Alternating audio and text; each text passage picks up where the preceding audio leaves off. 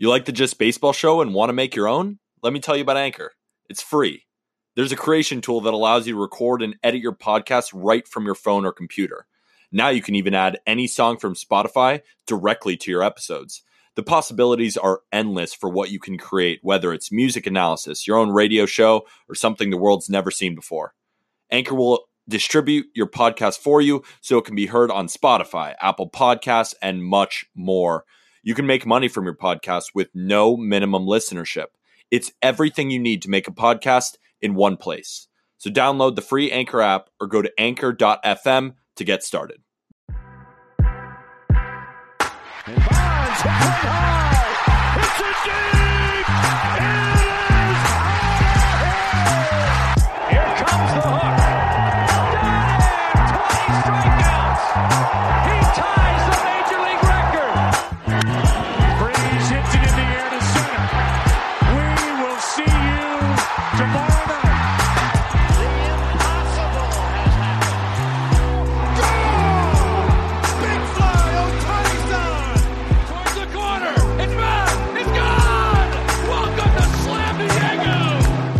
Happy Monday. Starting a new week with the Just Baseball Show. This is Monday, November 15th. Jack McMullen, Aram Leighton. I'm just going to throw you a scenario right now. The Lions just tied the Steelers, so they're still winless. It looks like they're on the fast track to the number one overall pick. If they take Kayvon Thibodeaux out of Oregon, they might say, you know what, Kayvon? Play D tackle. Play inside. We really like what Michael Brockers is doing on the outside here. And on a completely unrelated note, I heard something about Bobby Witt a couple of days ago. that's a, that's a good tie-in. Were, were you were you preparing that one all day? I mean, I I saw this and I said, what is this equivalent to? Because this is our favorite prospect in baseball, who we think is the best prospect in baseball. And you've got the Royals saying that they want him to play third base so you can keep Nicky Lopez at short. Nicky Lopez. That's okay. So here's the thing. I view Nicky Lopez and Michael Brockers very similarly. Michael Brockers, Really good players. Yeah, he was a top 15 pick. Like there is no offense to Nicky No. Lopez or Michael Brockers. But when the idea was floated that Taylor Walls was going to be the shortstop and Wander Franco was going to be the everyday third baseman, it was just like fuck all the way off with Yes. Yes. there was no there was no validity to that whatsoever because you've got the crown jewel of minor league baseball in Wander Franco.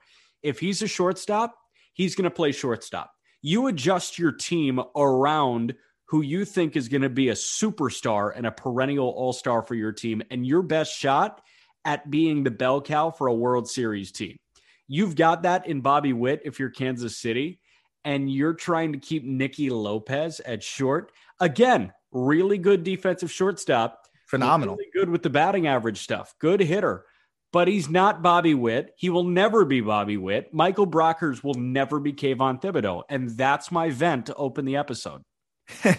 well, I'm with you, and, and that's something that I, I think you know we both were on the same page the second we saw that that was mentioned. And like this isn't this isn't a Rod moving to third for Derek Jeter. That's not what this is. And again, Nicky Lopez is a really good, really good shortstop.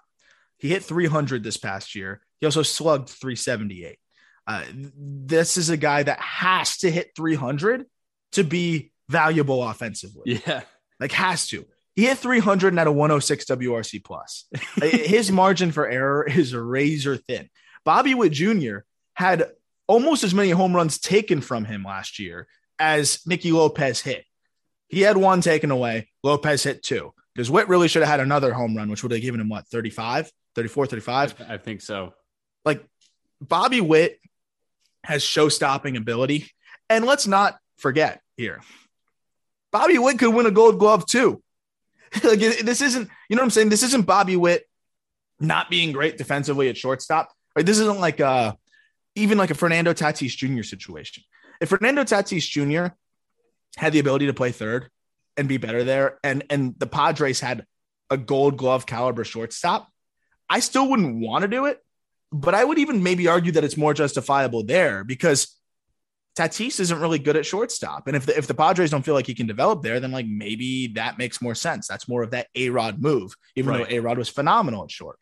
Like Bobby Witt's a guy that could win gold gloves himself. So why are we delaying this development for your franchise player for Nicky Lopez, who you could actually sell high on trade and use that to kind of build up the rest of your squad? You still have Alberto Mondesi. You still have the super utility man, and that sells him short in Whit Merrifield, who could play second if you need him to, could probably play third. Like you got dudes that could play all over.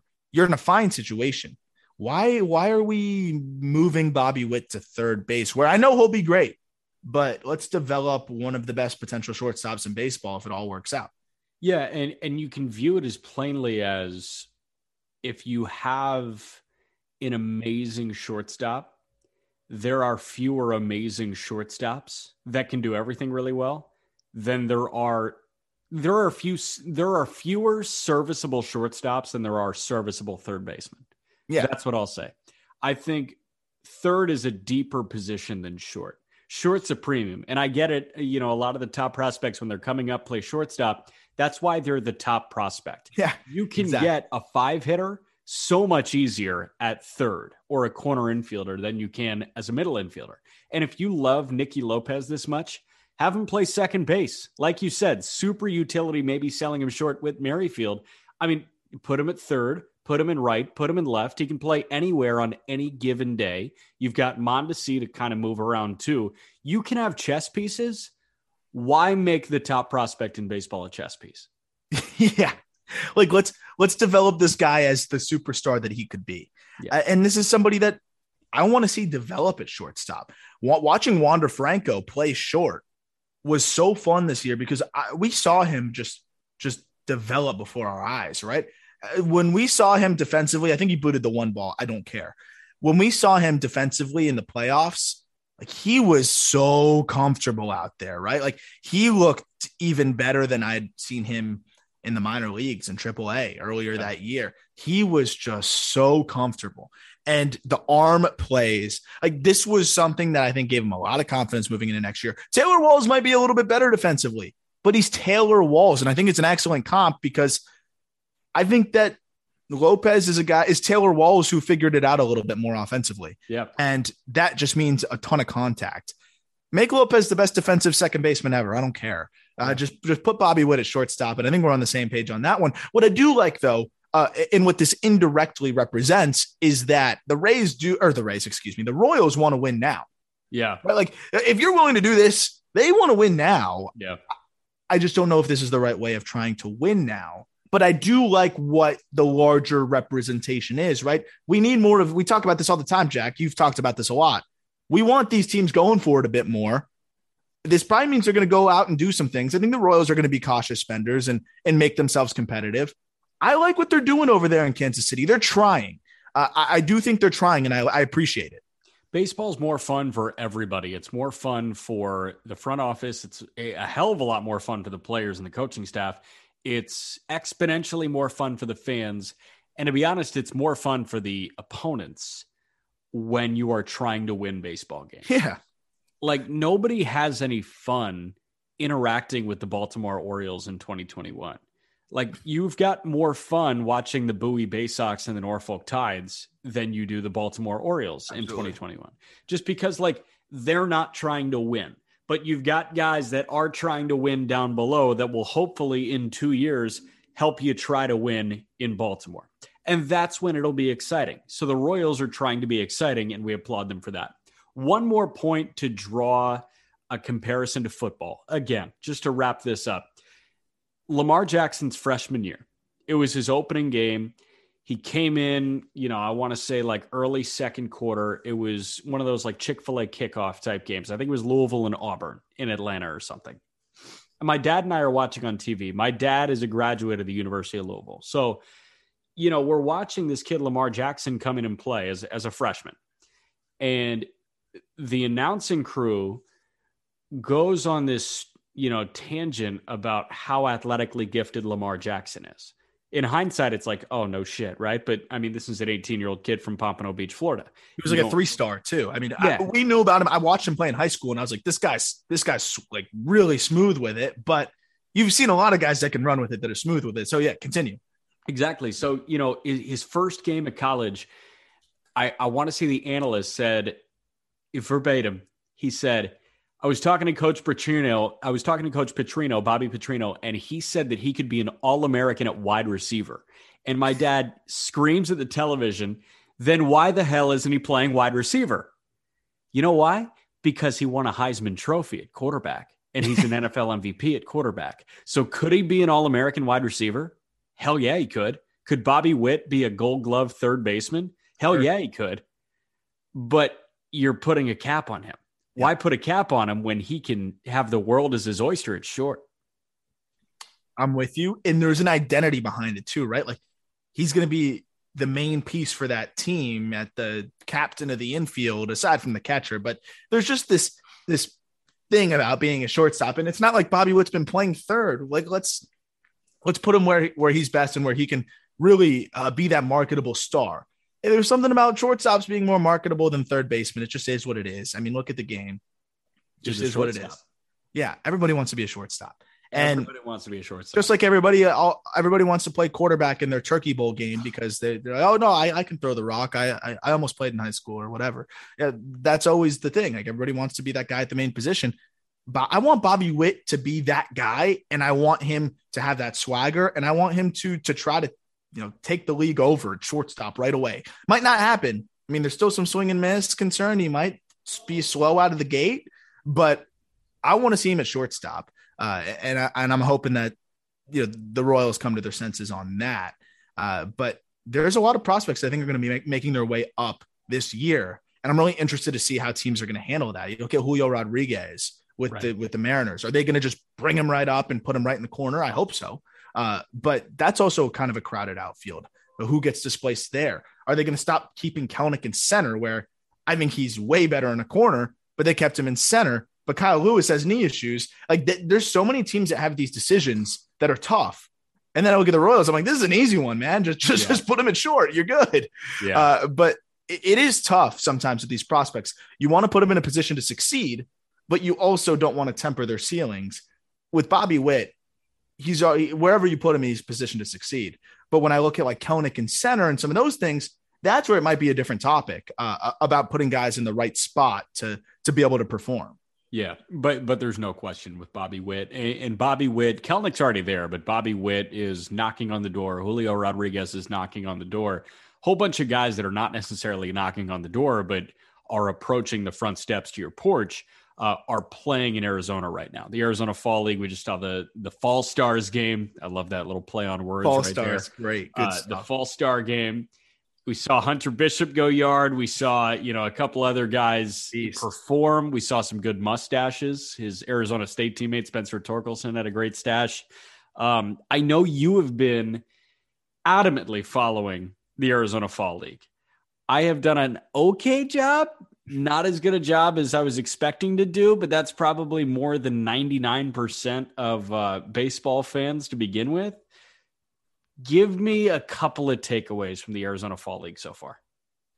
Yeah, you know what's funny is generally it's it's a really a mixed bag of guys that just were injured, didn't get enough reps, or guys that they just wanted to get more reps or working on something, whatever it is. That was the case this year, as always. But I felt like there was way more blue chip talent out there this year. Totally. Uh, there's always good talent, but there's like elite dudes out there. Your guy Bobby Miller. I know you you're a big Bobby Miller guy because you get to see him in the Cape, but he's a different dude, as you've said, since when you saw him in the Cape.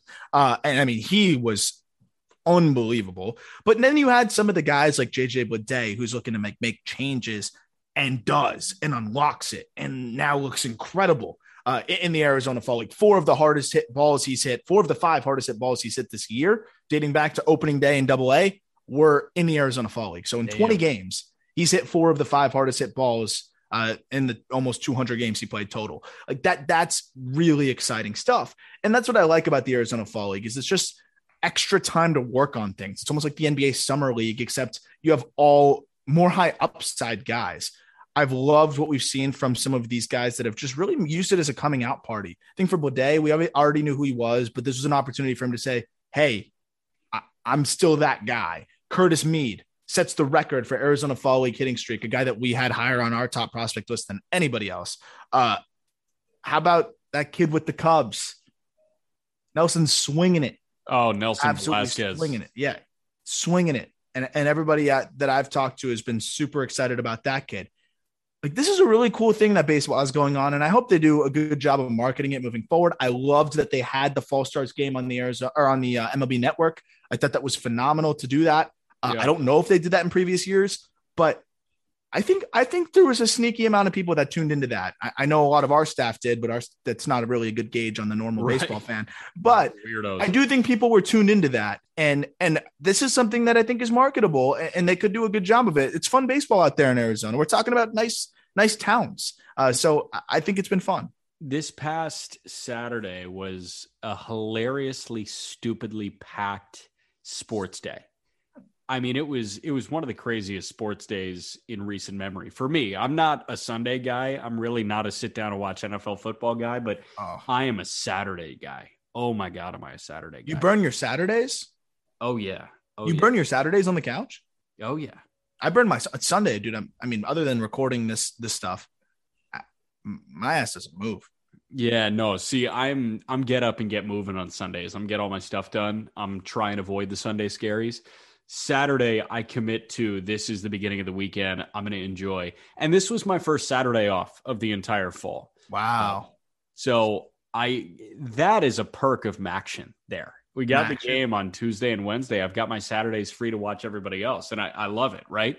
I work in college football because I love college football. Um, and this Saturday was awesome. It started before I went to bed on Friday night because it was an 11:30 Eastern tip-off between UCLA and and uh, Villanova at Pauley. Pauley was rocking for the first time in about 20 years, which was so cool to see.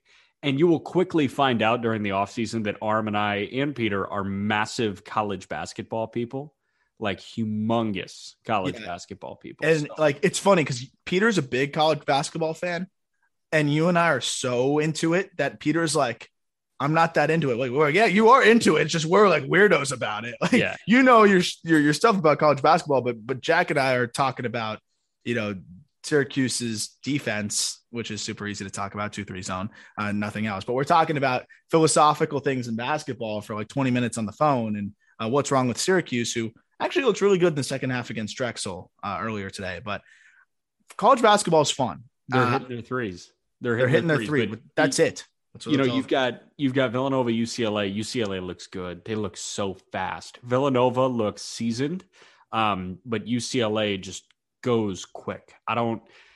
They got one and two right because Gonzaga on Saturday night was just Oh. so far and away. I watched that team. whole game. My roommate's from uh, went to University of Texas, and he's Oh. like, "We've got all these transfers. Like, we've got all these dudes. We're gonna win outright." I'm like, No. brother, no shot. Chet Holmgren scored scores two points, and and they just absolutely pieced him. Drew Timme's a god among men. Like that, that's great stuff. And I think college basketball has done a really good job of of of marketing their dudes, and and now that these guys can actually make NIL deals, I'm Yeah. really interested to see what college baseball looks like. Obviously, that there's not going to be the Zion Williamsons and the Jack Leiters even uh, I think though can be comparisons to those ba- relative to baseball, right? Like I think Jack Leiter could be if he we had NIL deals this past year. Jack Leiter would have had some NIL deals on the table. He's a marketable dude. You look at his social media; he's got tons of followers.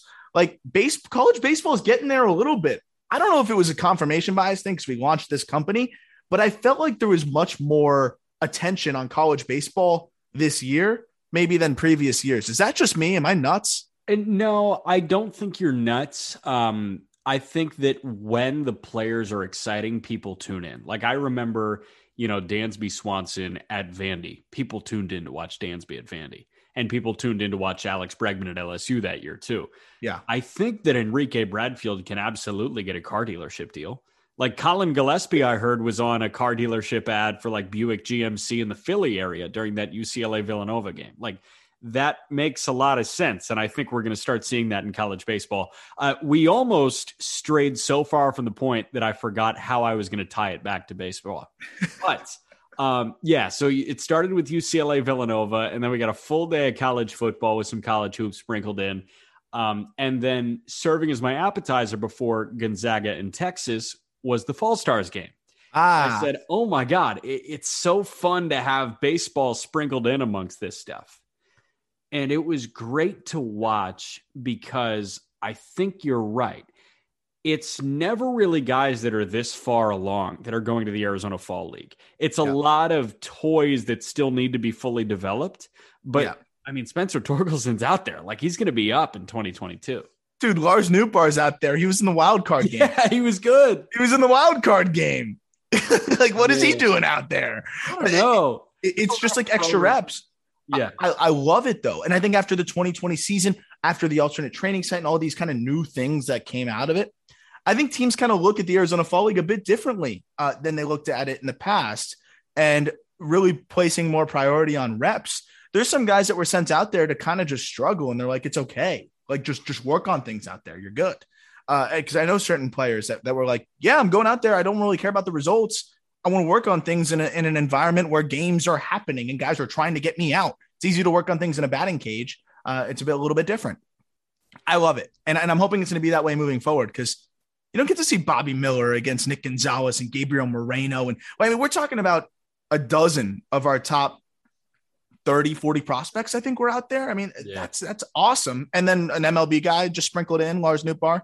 Man, uh, I was about to pinch it in the wild card game, dude two guys that I want to hit on before we move on. Um, I do want to hit on Bobby Miller because I mean, this guy just shaking his hand and seeing the way he was built on the Cape after his freshman year at Louisville versus shaking his hand and just seeing him when he was with Great Lakes, which was the high A affiliate of the Dodgers this year when they were in Fort Wayne. Like this guy's forearms are three times as big now. he has put on weight. You know, he was maybe touching 92 after his freshman year at Louisville, and he was exhausted. He went home early. And then his sophomore year, I turn it on. I'm like, this guy has the thickest thighs I've ever seen. He did not have those when he was in Brewster. He's a grinder. And if he keeps this work ethic, you know, it, it really does. And I'm not just saying this because he wears tight pants. It really feels like a Walker, Walker Buehler, Buehler. type work ethic. Because Buehler, when he was at Vandy, you were like, okay, stuff's there, but Carson Fulmer's better. right? There was there was never really that argument that Walker Buehler was the top arm in that class. And now moving forward, if I had to handpick a pitcher to be the ace of my staff, it's probably that guy because he works his ass off. And yeah. that's the type of work ethic from the outside in, it looks like Bobby Miller has. Yeah.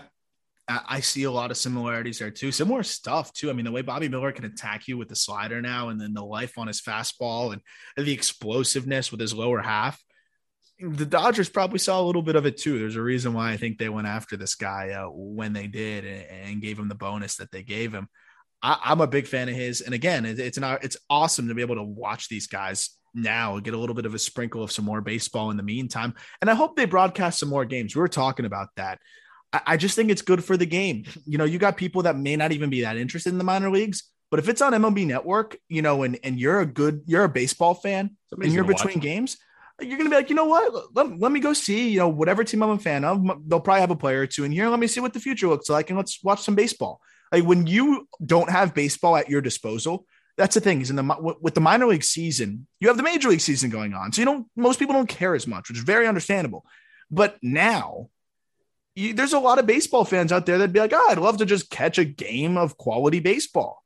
You don't get that right now, and and I think if they put a game on every every week or so, I think people would tune in. Maybe that's be a little bit of a, a skewed view because I'm a, I'm a big baseball guy, but I don't think that there's any downside of it, especially if it's going to continue to have the level of talent we have now. I understand it when it's the guys like you talked about that were, you know, 18 year olds that didn't get reps or, you know, lower level prospects that aren't exciting. These guys are worth watching. Like this is the yeah. futures game almost type of talent. Uh, and I think that they should showcase it, and I hope they do moving forward uh, because I do think there, there there's a market to be had with some of these minor league games. Uh, I just don't think that they've really been positioned well enough. ESPN has nationally televised several G League games over the last couple of nights that I have tuned into. I like tuning into G League games because I see, you know, somebody that I loved in college that's in the G League, right? And and then you see the Ignite kids that, you know, hey, one might go top 10 here. You tune in for the can't miss prospect and you tune in for sentimental value like, hey, that was my guy and now he might be looking for a two-way deal. There is a higher baseline level of talent in the Arizona Fall League than there is the NBA G League. Oh, so televise no it nationally. And if you're getting eyeballs on the G League, you're going to get eyeballs on the Arizona Fall League. I, I 150% agree.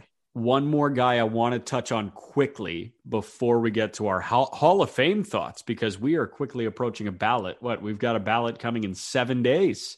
Oh That's oh when gosh. the ballot's finalized. But um, um, one more guy that I do want to hit on quickly, just because the team that owns his rights is so volatile within our fan base. Jeter Downs had a heck of a start to the Arizona Fall League. And Jeter Downs feels like the piece that can tie a bow on the Mookie deal. To be honest, I don't really care about Connor Wong's development right now. Like Verdugo looks good. Mookie Betts is Mookie Betts. If Jeter Downs turns out for Boston, and if he can find his way onto the roster and be competitive on the roster, I think you view that as like even going forward. Relative to the situation? Relative. I, I think so, right? Like you, you weren't going to be able to maximize your return when when teams know that you're not going to keep the dude, right? I mean, like look at Manny Machado, that trade. They got something though, you know, and like that, you got to get what you can get. Uh, and I thought that given the circumstances, the Red Sox did well. I mean, look where they're at. Verdugo is a big piece for them. Uh, we've we've seen you know what what they've been able to to do with Verdugo, turning him into one of their main pieces. I don't know what's going to happen with Wong, but I think Downs definitely makes the deal more palatable, and that's that's a guy that I think they were as excited about as Verdugo because at the time it's a 2020 guy and and a guy that seemed like he had a high floor. His approach has kind of gone to the wayside, but I'm really excited to see how he comes back out. Yes, his average is dipped but it's such a small sample size. He's hit five homers. He's walking a ton. Uh, I think he's walking as much as he struck out in the Arizona Fall League. So there's some encouraging signs. It would be nice for for the deal to be a, a, little bit more palatable if he becomes a big league piece for them. I think you're totally right. You got two starters out of it, and then maybe a depth piece in Connor Wong. It's probably worth you know relative to what you probably would have got elsewhere. Uh, so that is a big name to watch. I agree moving forward. We're going to chronicle our Hall of Fame stream of consciousness often. And all three of us are going to fill out a ballot at some point, and we're going to explain our ballot. But the ballot comes out a week from today. I do believe it's on Monday, November 22nd. And this ballot totally feels like the end of the road for the steroid conversation. You've got Bonds and Clemens on their 10th year. If I'm not mistaken, you've got Sosa on here as well in his 10th year.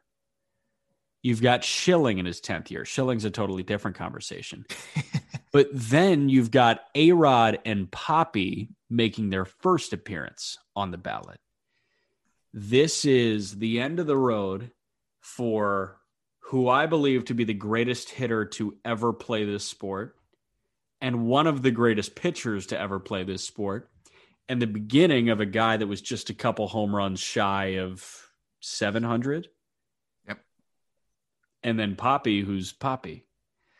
I mean, without getting into the individuals, where do you stand on Bonds and Clemens and A Rod and Papi? Where do you stand on what they did? You know, it's really tough because I think every situation's a little bit different, but at the same time, where do we draw the line? You know, and that's like the the age old conversation. Like Barry Bonds perjured himself. Uh, Big Papi never caught a suspension, and yes, it's been you know pretty much verified as much as possible that you know his name has come up in, in many reports and uh, i don't think that there's too much debate as to whether david ortiz took steroids or not i think i think that's pretty pretty clear as, as to what the the perception is there at least but where do we draw that line right? If we're not letting the best hitter in major league history and maybe the best pitcher if not very close to it i mean we're talking about guys that produced 130 160 war between clemens and, and bonds each and they're not going to get in.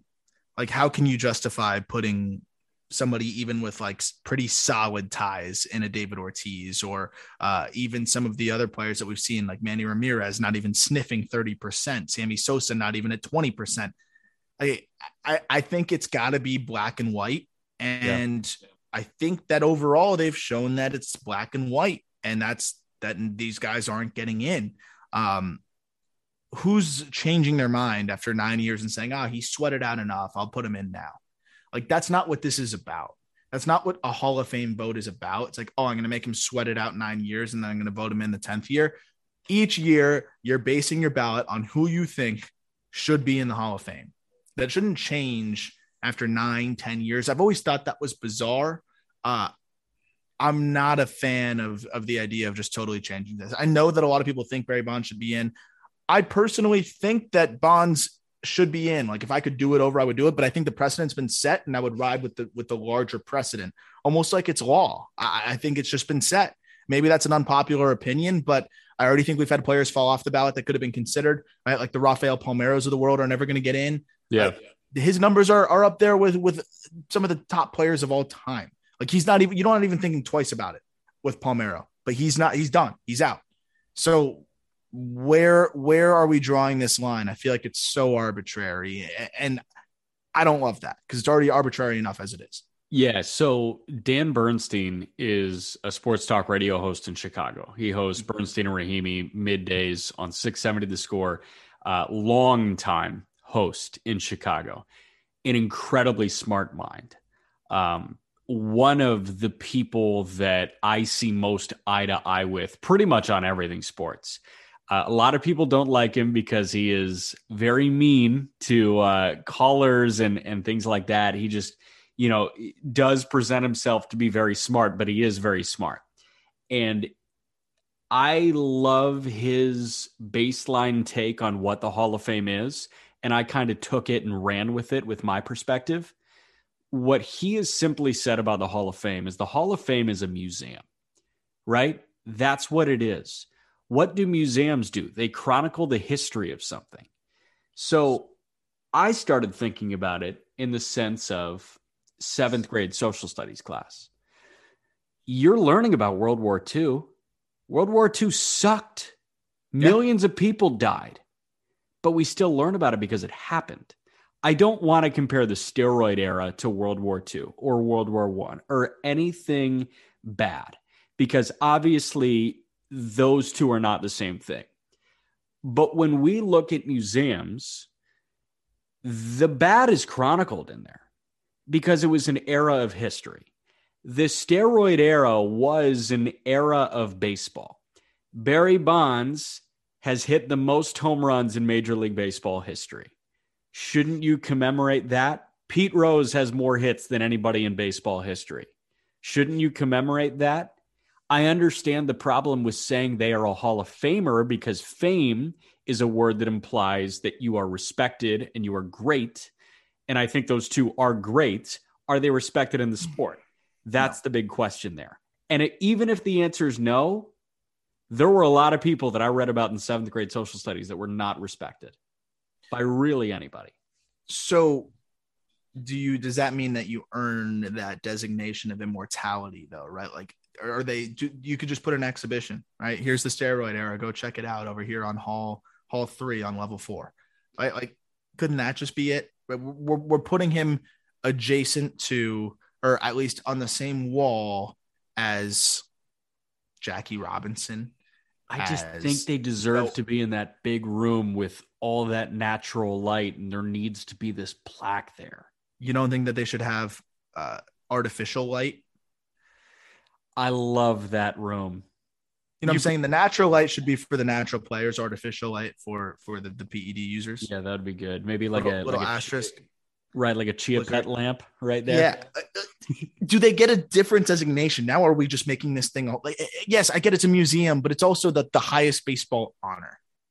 It is. And are we diminishing the honor uh, of other players? Here's the other thing too though. There's already guys elected in there that have m- most likely taken steroids. Right? That are already in the Hall of Fame. I, I would bet if g- gun to my head, you said if you get this answer wrong, I'm pulling the trigger. Is there somebody in the Hall of Fame presently that took performance enhancing drugs? Absolutely. saying yes in half a second, bro. Like it's not, it's not that, it's not that difficult of a question. So, Absolutely. knowing that, it's like okay, it's just because we don't know about it, uh, or if we know about it, then then it's a problem. It's it's tough. Like a guy comes out later, like let's say let's say. I'm not going to give a specific name because then it's a guy that probably did it. Let's say player X comes out and says, uh, you know, it comes out that oh yeah yeah this guy actually took PEDs. It's it's verified now. What are we going to remove him from the wall? What do you do? right. So it's a really sticky, sticky situation. Yeah, yeah. I mean, are we kind of dovetailing off of you using the word sticky? Like, are we going to have this same conversation if Gerrit Cole continues this run of dominance here? And it's like, oh, but he used Spider Tack and he was called out, uh, and and that was a problem here. Like, probably not. Steroids are a unique beast. Um, I I think I said this honestly on episode one, just because like I needed you guys to understand where I was at. Um, I think baseball is an entertainment business. Sports are an entertainment business. Only entertainers get paid this much money to do something this fun. Baseball is full of entertainers. If sticking a needle in your ass to hit a ball 500 feet is going to make the product a lot more entertaining, do it. If it's going to make you however many millions of dollars, do it. You hear a lot of stories of these guys juicing in the minor leagues to get up to the major leagues.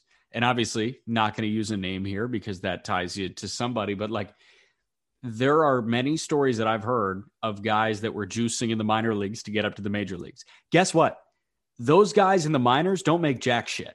Yeah. So if they got to juice, if they have to juice to get there and sign the $70 million deal, even if they find them, they're still about $50 million richer and they're giving that to their families and their grandkids and their great grandkids. Like it is a life altering thing to make it in this sport. Do what you got to do. It's understandable, but is it also com- comparable to just like selling your soul to the devil? Like you did it. It's okay. I understand it. I understand it. You got your money, and that's what you get. You got your money. Very good. You know, you cashed out. No one can take Barry Bonds' career earnings away. Hell, Melky Cabrera cashed out. Cashed out. Dude cashed out. He wouldn't change it. I doubt Yeah. it. I'm not going to speak for him. I doubt he changes it. You know, so it, it is really tough. I, the way I look at it is like these guys earn accolades that won't get taken away from them. Uh, they've earned notoriety, money, all of those things. That, those will never be taken away from them. Hell, they're, they're in the record books still. In the Hall of Fame, they're still in the record books. There's no asterisk. What we're drawing the line at is the highest honor of of baseball from all standpoints. And yeah, I'm sure there's some pieces of shit dudes that are in there. I mean, Ty Cobb's Oh my the Hall of God. Fame. Sure. But but that is what it's like. I mean, this is why Curt Schilling's not in there. It's Curt Schilling has been tied to PEDs. So a lot of other reasons why he's not in there. Yeah. Also, some of the, the talk about World War II. He likes to collect some things from then. Yes, Um, he does. the bad side. The the wrong team too. Uh, but you know that that to me is like all right we're, we're it's it's kind of a little bit of the hollow morality too to a degree right like it's very abstract. And i just think that the president the precedent is set that those guys don't get in. And i just hope that they stick to it then. Like you said it this is the point. If barry bonds doesn't get in then see alex rodriguez. You're not getting in either bro. Yeah. like no way. No way. And and I- and I think that's where to make that decision. So if if Bonds gets in, and th- this is what I want to wrap it up on. Like this is my final thoughts. Yeah. If somehow Bonds pulls this miracle off, and everybody changes their mind, and they're like, "Oh yeah, yeah, we just wanted him to sweat it out." If Bonds and a couple of those other guys get in, then hell, A Rod's got to get in too. And I know some people missed the boat. I know Palmeiro missed the boat, and some of those other guys. Unfortunate, but once that that wall kind of breaks and the water comes flying out, Like you got to just let it keep running. At that point, then you're putting all the you're putting all the roids guys in, and, and you might have to go executive order, whatever they call it, with the with the you can like pick one guy a year and bring him in. Might as well start just throwing all the other old hall uh, roid users in there too. Like at that point, if you're getting bonds in, like why not go back and executive order Palmeiro back? I forget what they call it with like the actual process of where you can vote in a guy that's off the ballot. Is it the Uh, senior vote? They did that with senior vote or something. I, yeah, I just call it executive order. Yeah. Uh, but like at that point, you might as well just senior vote these other dudes back in one at a time. like if we're gonna do it, do it all the way. That's just my thing. It's like there shouldn't be like a steroid. Like how much did he cheat versus how good he was sliding scale? yeah. Right? Like oh, he got caught twice, but he hit 762 jacks, so it's Yeah. okay. Oh, he only got caught once, and he said sorry a bunch of times. So his 500 home runs will play. Like th- that's where uh, like he got caught three times. Like he's out. Like w- that's where I'm like it shouldn't be a sliding scale. Let's make it cut and dry. But that's my But- final thoughts. Isn't that another baseball analogy? Three strikes, you're out. Um, I think I've heard that one. Uh, one final thought for me to wrap up. Um, and this is not a talent related whatsoever, but this call did not make the cut for our show intro, but it is my favorite call of all time. It's Duane Kuiper's call of Barry Bonds' 756th home run. Uh, it is amazing. It's the 756. Bonds Yeah. stands alone. I mean, it is the best call in sports history. It's that one that just, no matter how many times I listen to it, sends shivers down my spine and makes me say, damn, this is the coolest sport in the world. And we still barely like see that clip. Still barely see That's that a big clip. problem for baseball. When your all-time problem. hits leader and your all-time home run leader are never shown. Like how often have we seen 756? I've seen that stupid uh, Michael Jordan buzzer beater where he hangs up in the air in the Gatorade Oh. commercial and then fist bumps like crazy. I've seen that play a thousand times. thousand times. 756 is way cooler. It's not even close. I've seen Doug Flutie's bullshit a million Oh times. Oh God, how many times? Like, yes, that 756 call should be what I hear. And that's part of the problem. And that's why if we're gonna let these guys in, I'm okay with it. Because maybe that'll be the starting of of like getting these guys more involved, other than Pete Rose just permanently, perpetually signing autographs in Vegas. Like that's that's really depressing. At least Bonds was at the game in San Fran during the Yeah. playoffs. It was nice to see him there. He got the standing O. I know Bonds is not the nicest dude in the world, but I'd like to see some of the game's best players involved more. We saw Griffey involved at All Star Weekend. Like more of that, please. And if it takes electing these guys into the Hall of Fame to do it, screw it, I'm in. And then Yeah. that's where and listen, we we always view Ruth and Mays and Aaron and you know Cobb and all these guys with with such this high platform. We think they are gods. We've got a couple of living gods right now uh, with Bonds, Griffey, Mo, Jeter. I mean, we've got some living gods, some deities right now, and we got to respect them and we got to pay our dues there. Um, he's Aram. I'm Jack. Any link you need, including our personal social media handles, is uh, in the episode description. You're close to the mic. What you got to say? I love how you just know we've got hoodies now. Oh yeah, we do have hoodies. It's cold out and we've got hoodies and they look fresh. Our guy Kendall killed it. And uh, I can't wait for mine to get in. And uh, you can place your orders for some nice hoodies, lots of options. uh, I got to place mine. Do we have a promo code again? Fade Jack or no? No Fade Jack for the hoodies right now, but we'll see. We'll see how they sell. And we also have some not gambling advice shirts. True. Uh, speaking of not gambling advice, you want to do the thank you, everybody? Thank you, everybody.